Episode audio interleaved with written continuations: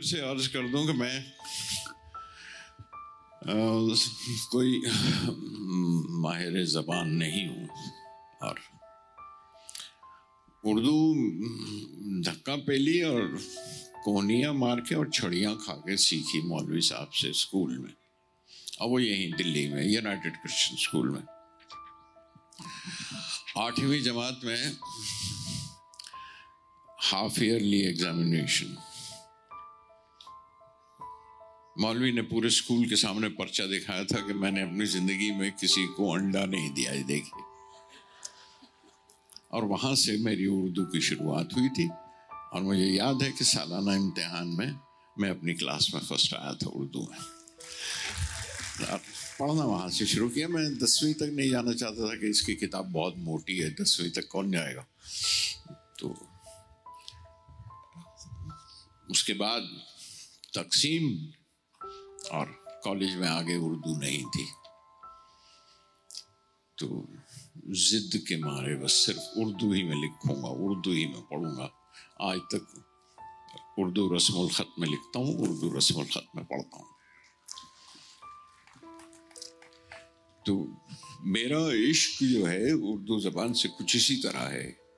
और ये सही टाइटल दिया आज के सेशन को। ये कैसा इश्क है उर्दू ज़बान का?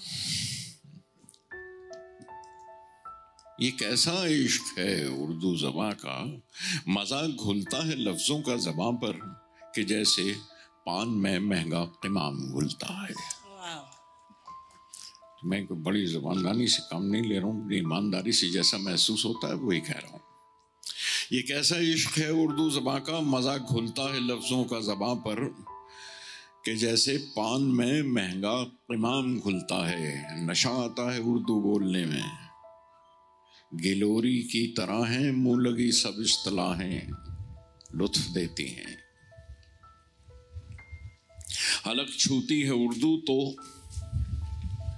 हलक छूती है उर्दू तो हलक से जैसे मैं का घूंट उतरता है।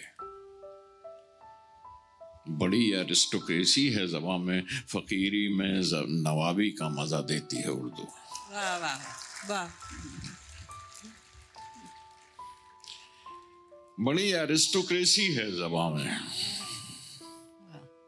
और वाकई वो वो एक रॉयल्टी है ना इस जबान हिंदुस्तान की इतनी जबान है हर जबान का अपना अपना एक रस है अपने अपनी खूबसूरती है, कोई बहुत मीठी है, कोई बड़ी सॉफ्ट है, कोई बड़ी नरम है, पर उर्दू को अगर मैं एक लफ्ज़ में बयान कर करने की कोशिश करूँ। तो एक शाहाना एक रॉयल्टी है इसमें, एक, और उसको मैं इसी तरह कह सका बड़ी एरिस्टोक्रेसी है जबा में, फ़कीरी में नवाबी का मज़ा देती है उर्दू।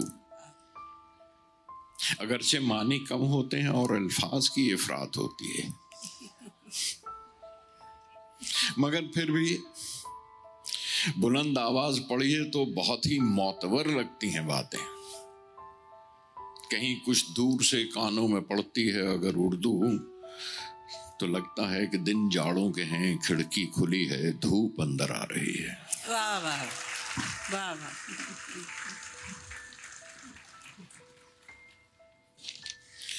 बुलंद आवाज़ पढ़िए तो बहुत ही मोतबर लगती है बातें। कहीं कुछ दूर से कानों में पड़ती है अगर उर्दू तो लगता है कि दिन जाड़ों के हैं खिड़की खुली है धूप अंदर आ रही है। अजब है ये जबां उर्दू। कभी यूँ ही सफ़र करते अगर कोई मुसाफिर शेर पढ़ दे मीर गालिब का। वो चाहे अजनबी हो यही लगता है वो मेरे वतन का है। क्या बात अजब है ये जबान उर्दू। कभी यूँ ही सफ़र करते अगर कोई मुसाफिर शेर पढ़ दे मीर गालिब का वो चाहे अजनबी हो यही लगता है वो मेरे वतन का है।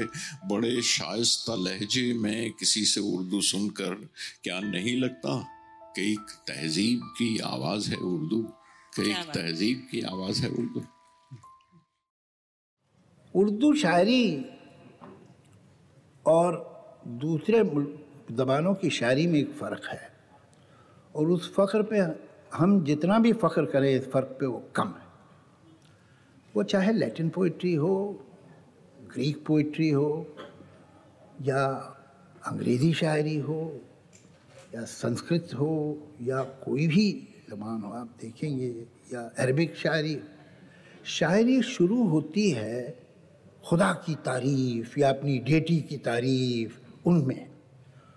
वो जो भी इबादत गाहें हों वहाँ की वहाँ शुरू होती है। और उसके बाद फिर दूसरे टॉपिक तो दूसरे मौजूद भी उसमें आना शुरू होते हैं। उर्दू एक वाहिद शायरी है जो पहले दिन से ही इबादत गाह से बाहर थी। ये पहले दिन से ही सेकुलर पहले ही दिन से एंटी फंडामेंटलिज्म पहले दिन से ही anti regressive thoughts and conservative thought थी। ये मिसाल आपको दूसरी जगह नहीं मिलेगी। ये ज़रूर है कि उसके बाद उसमें बहुत कुछ आया है। ज़मानों ने ऐसा हम कोई ठेका नहीं ले रहे हैं कि ये सिर्फ़ हमने ही ऐसी अच्छी बातें कही हैं या की हैं। लेकिन हम एक बात पे फख्र करते हैं कि हमने पहले दिन से की। जावेद साहब, लेकिन ये जो आप कह रहे हैं कुछ हैरत की बात है कि आयरॉनिकल है। कि कम्युनलिज्म इसके साथ जुड़ा है अब कि उर्दू ज़बान जो है वो मुसलमान की है और हिंदी जो है वो हिंदू की है। ये और इसकी काफ़ी वो हिस्ट्री है। यहाँ तो कह दिया तमिलनाडु में ना कहिएगा। तो ये नहीं लेकिन ये होता जा रहा है आहिस्ता आहिस्ता। जो आपने भी कहीं कहा कि उर्दू का जो कि स्क्रिप्ट तो सिमट रही है लेकिन ज़ुबान फैल रही है ये आपने कहा।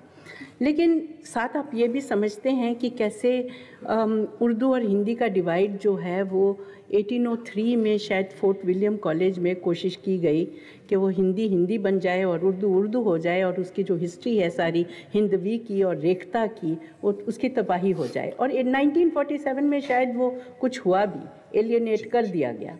तो उस पर कुछ गौर कीजिए। भाई बुरे कामों में एक बात बहुत अच्छी होती है कि आमतौर से कामयाब हो जाते हैं। तो आ, वो ये भी हुआ ये जो पूरा आइडिया है यही अपसर्ट जबान रीजन्स की होती है रिलीजन्स की नहीं होती। हो ही नहीं सकती। इलॉजिकल बात। भाई, पंजाब की ज़बान पंजाबी होगी, बंगाल की ज़बान बंगाली होगी, गुजरात की ज़बान गुजराती होगी सिंध की ज़बान सिंधी होगी। इलाकों की ज़बान होती है, फ्रांस की ज़बान फ्रांसीसी है, जर्मन की ज़बान जर्मन है, इटली की ज़बान इटालियन है। ये पहली दफ़ा हमने सुना कि भाई, ज़बान के मज़हब भी होता है। कमाल यह है कि जिस शहर में इस वक्त आप बैठे हैं 1798 1798 कोई बहुत दिन हुए हुए इंसान की तारीख में। दो साल और मिला लीजिए तो एटीन सेंचुरी नाइनटीन सेंचुरी शुरू हो जाती है। एटीन सेंचुरी शुरू हो जाती है। तो नाइनटीन सेंचुरी सॉरी नाइनटीन ज़रा देखिए अब आप शायरी भी करें हिसाब भी सही रखें मुश्किल। दोनों काम नहीं हो सकते। आप बताइए जो करना है वो कर देता हूँ। तो तो शाह अब्दुल कादिर साहब नाम के एक बुज़ुर्ग थे, जिन्होंने कुरान का तर्जुमा उर्दू में किया 1798 और उनको कुफ्र के फतवे दे दिए गए। बावजूद उसके कि वो एक नहायत ही रिस्पेक्टेबल फैमिली से ताल्लुक़ रखते थे और उन लोगों का जो है स्टेटस था रिलीजियस ग्रुप्स में, उसके बावजूद कि ये इतनी गंदी ज़बान में इतनी मोहतरम और इतनी मुकद्दस किताब का इसने तर्जुमा कर दिया। 1798 और उसके 70-80 साल बाद इस ज़बान के सर पे टोपी रख दी गई। सत्तर अस्सी साल। तो देखिए, ये भी कमाल होता है। फंडामेंटलिस्ट की जो थिंकिंग है, वो कैसी सिमिलर होती है। ये जो शाह अब्दुल कादिर के साथ हुआ, यही तुलसीदास के साथ हुआ था। तुलसीदास ने उससे 200-250 साल पहले, जब वो रामायण तर्जुमा की थी रामचरित्र मानस के उसमें, तर्जुमा तो मैं नहीं कहूँगा, ये उनका वर्जन था रामचरित्र मानस। तो उनको निकाला दे दिया गया था। हुक्का पानी बंद कर दिया गया था, उन्हें निकाल दिया गया जिसके ऊपर उन्होंने चौपाई लिखी हो, मैं आपको सुनाता हूँ, और बड़ी इंटरेस्टिंग है कि धूत कहो, अवधूत कहो, रजपूत कहो कि जुलाहा कोहू कोहू की बेटी से बेटा न ब्याह कोहू की जात बिगाड़ न चोहू, मांग के खैबो, मस्जिद में रहिबो, मस्जिद मस्जिद। मांग के खैबो मस्जिद में रहबो लेबे का एक न देबे का दोहू